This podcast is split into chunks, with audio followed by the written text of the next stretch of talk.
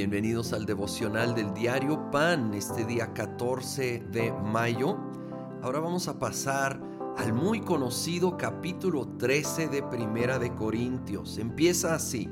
Si hablo en lenguas humanas y angélicas pero no tengo amor, no soy nada más que un metal que resuena o un platillo que hace ruido si tengo el don de profecía y entiendo todos los misterios y poseo todo conocimiento y si tengo una fe que logra trasladar montañas, pero me falta el amor, no soy nada. Si reparto entre los pobres todo lo que poseo y si entrego mi cuerpo para que lo consuman las llamas, pero no tengo amor, nada gano con eso. El amor es lo primero y de allí fluye, se construye todo lo demás. Es impresionante que alguien pudiera tener dones espirituales, pero no tener amor. Alguien aún pudiera tener gran conocimiento, tener gran fe, pero no tener amor. Y lo que tal vez más me sorprende, alguien pudiera hacer actos de caridad, ayudando, al, pobre, entregando su cuerpo, pero aún no ser motivado por amor. Necesitamos asegurar que nuestra motivación en lo que hacemos es amor. Primeramente amor a Dios y de ahí amor al prójimo, que es el gran mandamiento. Y nunca caer en la trampa tan común, tan sutil, de empezar a hacer las cosas correctas, pero por la razón incorrecta.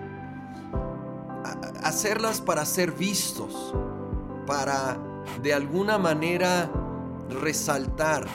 Aún, aún más sutil es para ganar aprobación de Dios. Ya somos aprobados. Más bien, lo amamos y amamos a los demás en respuesta a su amor, en amor y agradecimiento. El amor nos impulsa así ser generosos, a ser sacrificiales. Estas acciones son buenas, pero tienen que estar correctamente motivadas en el amor. Y luego nos, nos describe el amor. Versículo 4. El amor es paciente, es bondadoso. El amor no es envidioso, ni jactancioso, ni orgulloso. No se comporta con rudeza, no es egoísta, no se enoja fácilmente, no guarda rencor. El amor no se deleita en la maldad, sino que se regocija con la verdad. Todo lo disculpa, todo lo cree, todo lo espera, todo lo soporta, el amor jamás se extingue.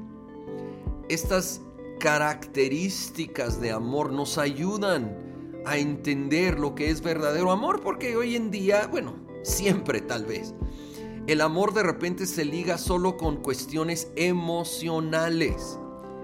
Y las emociones no son malas, me gusta aclarar, son dadas por Dios, pero tienen su lugar y pueden ser saludables expresiones de amor, pero a veces también son volubles y equivocadas, entonces no pueden ser la base.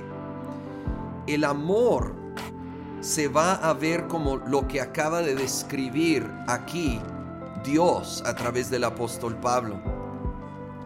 Va a ser paciente, bondadoso, va a soltar la envidia, la jactancia, el orgullo, va a dejar atrás el egoísmo.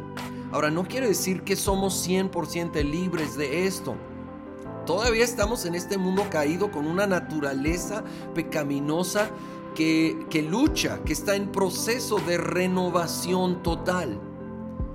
Simplemente lo que tenemos que hacer es no conformarnos con actitudes que no son de amor reconocer y rendirlas y buscar con la ayuda del Espíritu Santo continuamente ser moldeados más y más a la imagen de el que es el autor del amor, Cristo Jesús.